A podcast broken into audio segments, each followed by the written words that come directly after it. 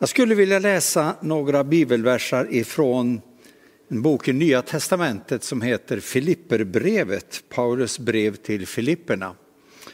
Jag vill läsa från den, det tredje kapitlet och från vers 7 till och med 16. Filipperbrevet 3, vers 7 till 16. Paulus skriver allt sådant som var en vinst för mig har jag för Kristi skull kommit att räkna som en ren förlust. Ja, jag räknar faktiskt allt som en förlust jämfört med det som är långt mera värt, kunskapen om min Herre Kristus Jesus. För hans skull har allt det andra förlorat sitt värde för mig. Jag kastade på sophögen för att vinna Kristus och få leva i honom. Inte med den rättfärdighet som lagen ger, utan med den som kommer av tro på Kristus. Den rättfärdighet som Gud ger åt dem som tror. Jag vill lära känna Kristus och kraften från hans uppståndelse och dela hans lidanden genom att bli lik honom i en död som hans. Kanske jag då kan nå fram till uppståndelsen från de döda. Tro inte att jag redan har nått detta eller redan har blivit fullkomlig. Men jag gör allt för att gripa det när nu Kristus Jesus har fått mig i sitt grepp. Bröder, jag menar inte att jag har det i min hand. Men ett är säkert, jag glömmer det som ligger bakom mig och sträcker mig mot det som ligger framför mig och löper mot målet för att vinna det pris där uppe som Gud har kallat oss till genom Kristus Jesus. Det är så vi ska tänka, alla vi fullkomliga. Och har ni en annan mening på någon punkt ska Gud upplysa er även där. Men låt oss fortsätta på den väg som fört oss hit. Låt oss fortsätta på den väg som fört oss hit. För att veta hur man ska gå så måste man veta vart man är på väg. Om inte målet är klart, då vandrar vi fel. Eh, I somras så gjorde jag en femdagars vandring tillsammans med en väldigt god vän. Eh, vi hade fått för oss att vi skulle gå ut och vandra med ryggsäck under ett antal dagar och vi lyckades pricka in en vecka i sommar som var varm och skön. Kanske lite för varm, det var en bra bit över 30 grader när vi skulle vandra. Eh, vi skulle gå från Sysslebäck upp i norr och gå neråt mot Ekshärad och sen skulle vi liksom se hur långt vi kom. Eh, det är en ganska bra sträcka att gå. Det går väldigt fort med bil, men det är en rejäl sträcka när man går den. Det var ganska enkelt att gå för vi visste ju ungefär vilka vägar vi skulle följa och hur vi skulle röra oss. Men första delen av den här sträckan, då ville vi vandra en del av någonting som kallas för Pilgrimsleden i Nordvärmland. Eh, och vi lyckades hitta, vi var runt och frågade olika folk och vi talade om var den började. Och vi lyckades hitta var den började med uppmärkt och bra. Och sen kom vi upp och in i skogen. Och ganska så snart så var vi vilse. Det visade sig att den fina uppmärkningen som var i början, det var den enda vi kunde hitta av den där pilgrimsleden. För övrigt gick vi efter olika typer av märkningar som vi egentligen inte visste vad de betydde. Och vi bara förstod efter att vi hade gått ett tag att vi var totalt fel. Eh, vi hamnade i myror och vi trampade ner oss och vi blev blöta och myggen attackerade och vi gick längre och längre och vi började undra om vi inte någonsin skulle komma fram. Och eh, vi gick en omväg på 6-7 kilometer innan vi så småningom kom ut på ett ställe som vi hittade en vanlig väg och då var det lite enklare att fortsätta gå. Att jobba hårt och att slita rejält är ingen garanti för att det blir bra. Annars så säger vi ofta det, om vi, om vi gör vårt allra bästa då blir det bra. Och det är inte riktigt sant. Vi kan göra mycket väldigt bra och vi kan jobba väldigt hårt. Men om vägen är fel, då blir slitet ganska meningslöst. Det hjälper oss inte att komma fram dit vi vill om vägen vi går är fel. Och jag har ofta tänkt på just detta med vägval. Hela vårt liv handlar ju om att vi gör olika typer av val. Eh, vi ska gå åt det hållet, vi ska fatta det beslutet, vi ska engagera oss på olika sätt. Saker som kan få en väldigt stor betydelse för oss, inte minst inför framtiden med lång, ett långsiktigt sätt. Men om vi inte vandrar på den vägen som leder dit vi vill gå, då kommer vi obönhörligen fel. Paulus som skriver det här, han, hela hans liv verkade handla om en förutbestämmelse. Han visste vad han ville. Han visste vart han var på väg. Han visste hur hans liv skulle se ut. Han säger ju, som vi precis har läst, att målet var att vinna Kristus och få leva i honom. Han säger vidare att jag vill lära känna Kristus och kraften från hans uppståndelse och jag vill bli lik honom.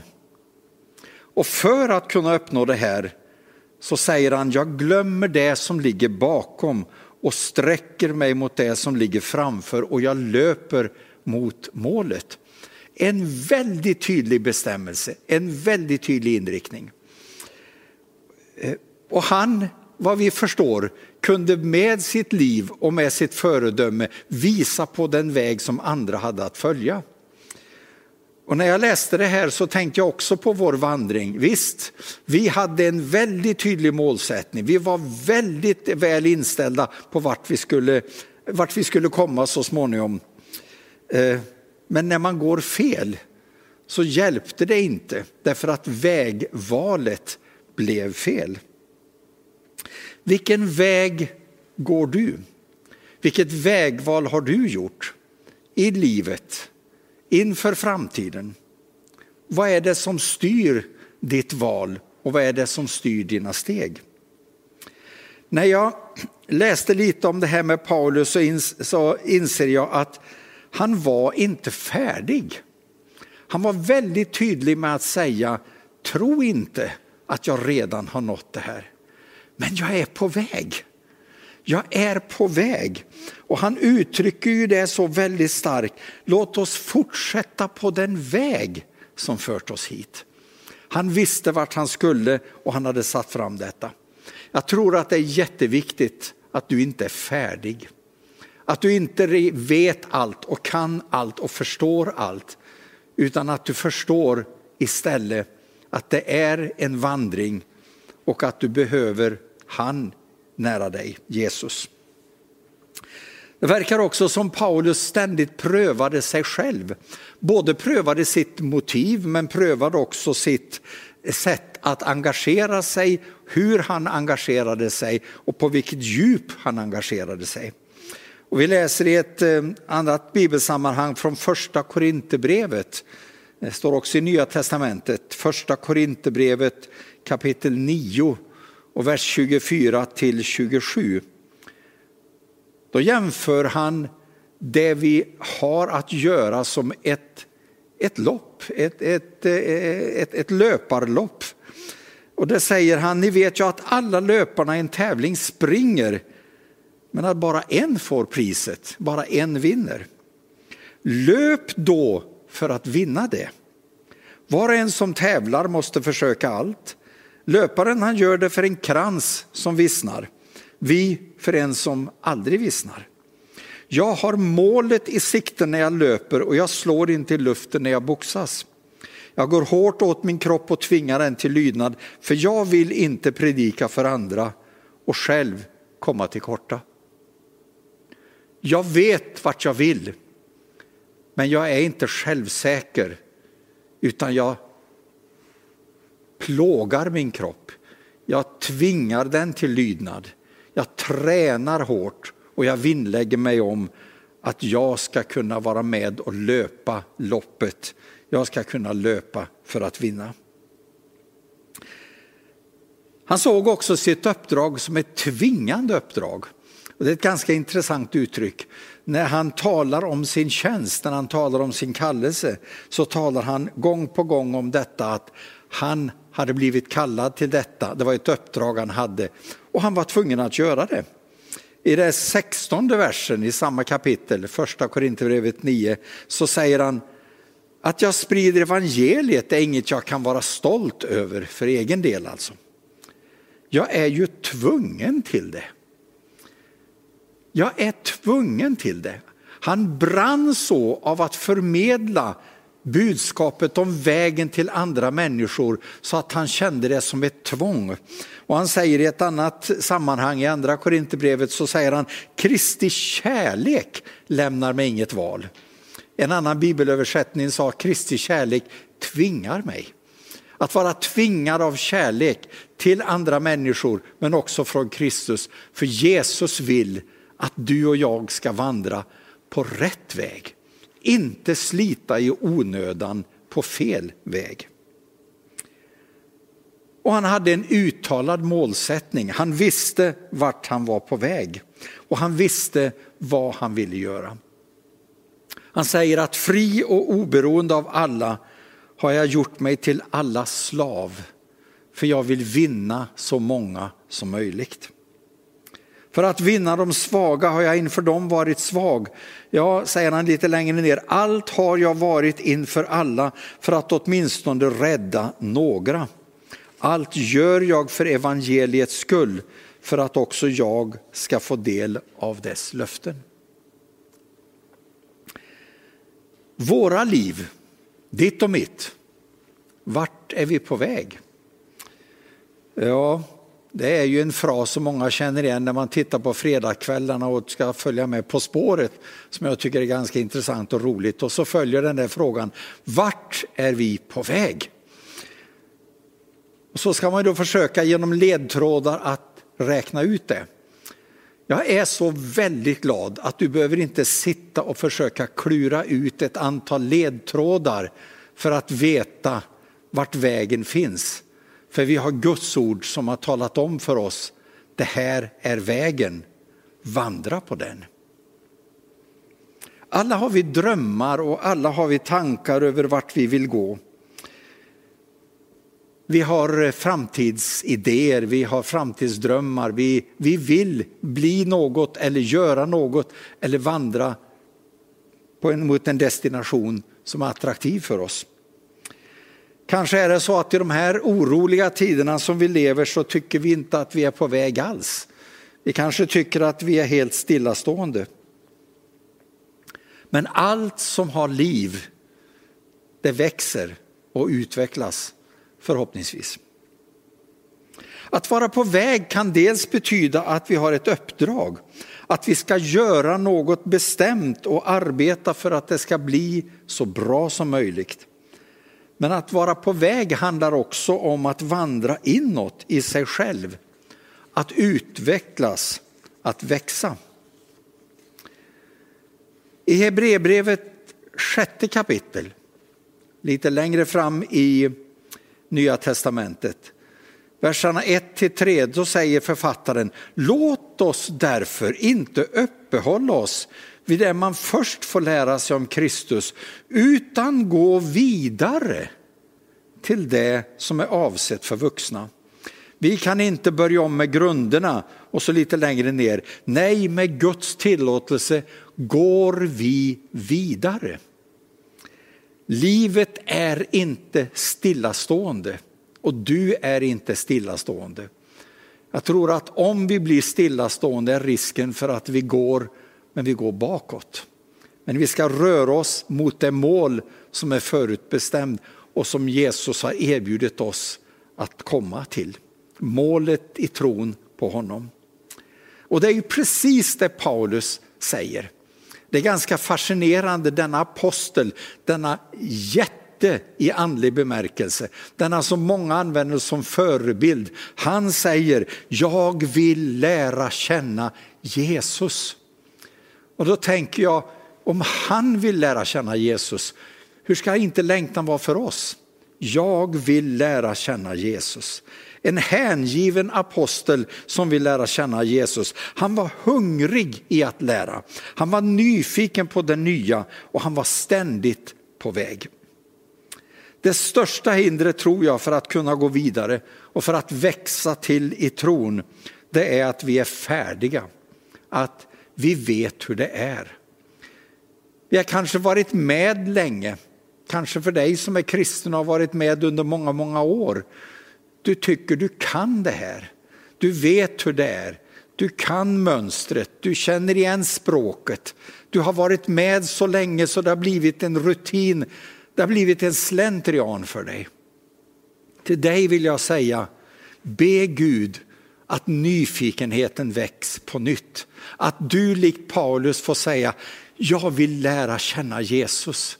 Jag vill vara nyfiken på honom. Jag vill än en gång känna den där starka längtan och passionen. Jesus, jag vill verkligen uppleva dig i mitt liv.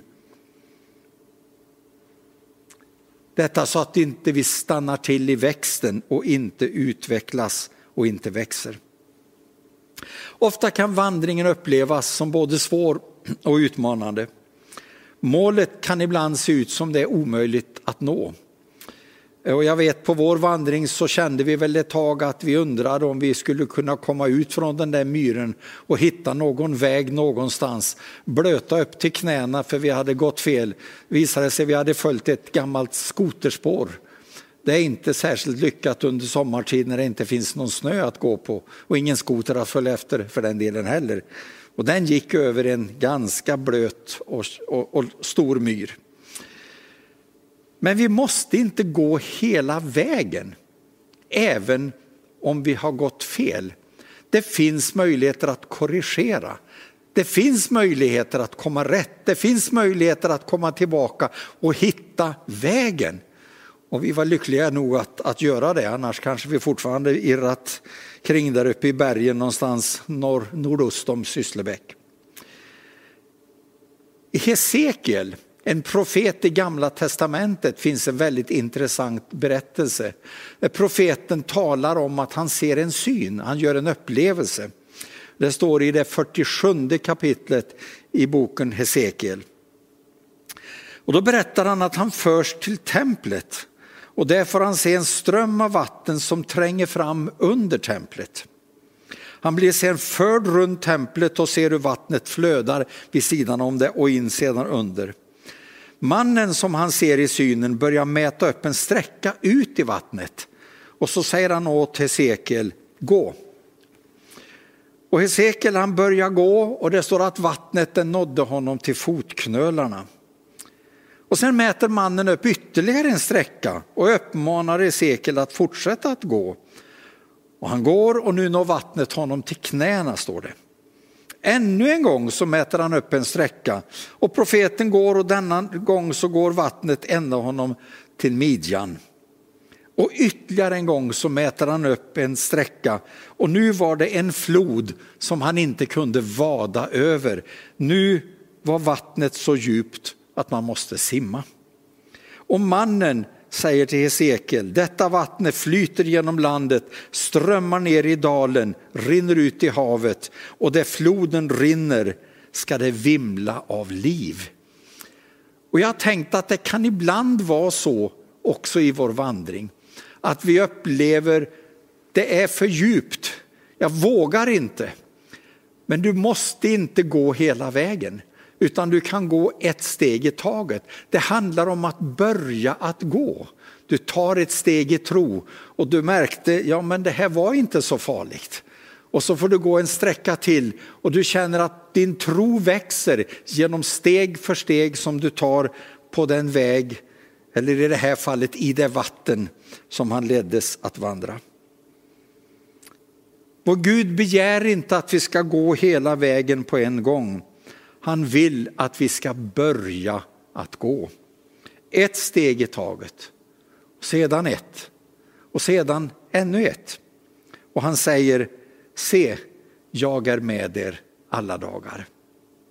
Fortsätt din vandring tillsammans med Jesus. Eller börja din vandring tillsammans med Jesus. Målet är det viktiga. Inte hur mycket du själv sliter på just den sträckan du är, utan det mål dit du är på väg, det är det som bestämmer om din vandring är lyckosam. Låt oss be. Herre, vi ber om din närvaro just nu. Vi ber att du berör och att du talar till oss. Vi ber om att du låter ditt eget ord få landa i våra liv, i våra hjärtan. Och att vi får känna, Herre, att du inte bara vill att vi ska gå den väg som du har visat, utan du har lovat att gå med. Om vandringen blir tung, om det blir för svårt, då kan vi bara sträcka ut handen och veta att du går vid vår sida. För du har lovat att du ska vara med oss alla dagar. Oavsett vandringen, oavsett stigen, oavsett omständigheterna. Vi ber därför att du ska låta oss få se och känna och uppleva din väg och våga att vandra den. Amen.